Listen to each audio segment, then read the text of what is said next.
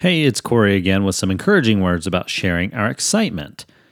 May He grant your heart's desires and make all your plans succeed. May we shout for joy when we hear of your victory and raise a victory banner in the name of our God. May the Lord answer all your prayers. Psalms 20, 4 through 5. Earlier this year, NFL wide receiver Odell Beckham Jr. was traded from the New York Giants to the Cleveland Browns. One Browns fan may have gotten a little too carried away in celebrating the news. The Shaker Heights police in a suburb of Cleveland responded to a frantic 911 call for a juvenile running down the street screaming. When the officers arrived, they found that the youngster wasn't in danger or hurt. He was just an avid Browns fan, super excited for the Odell Beckham Jr. trade.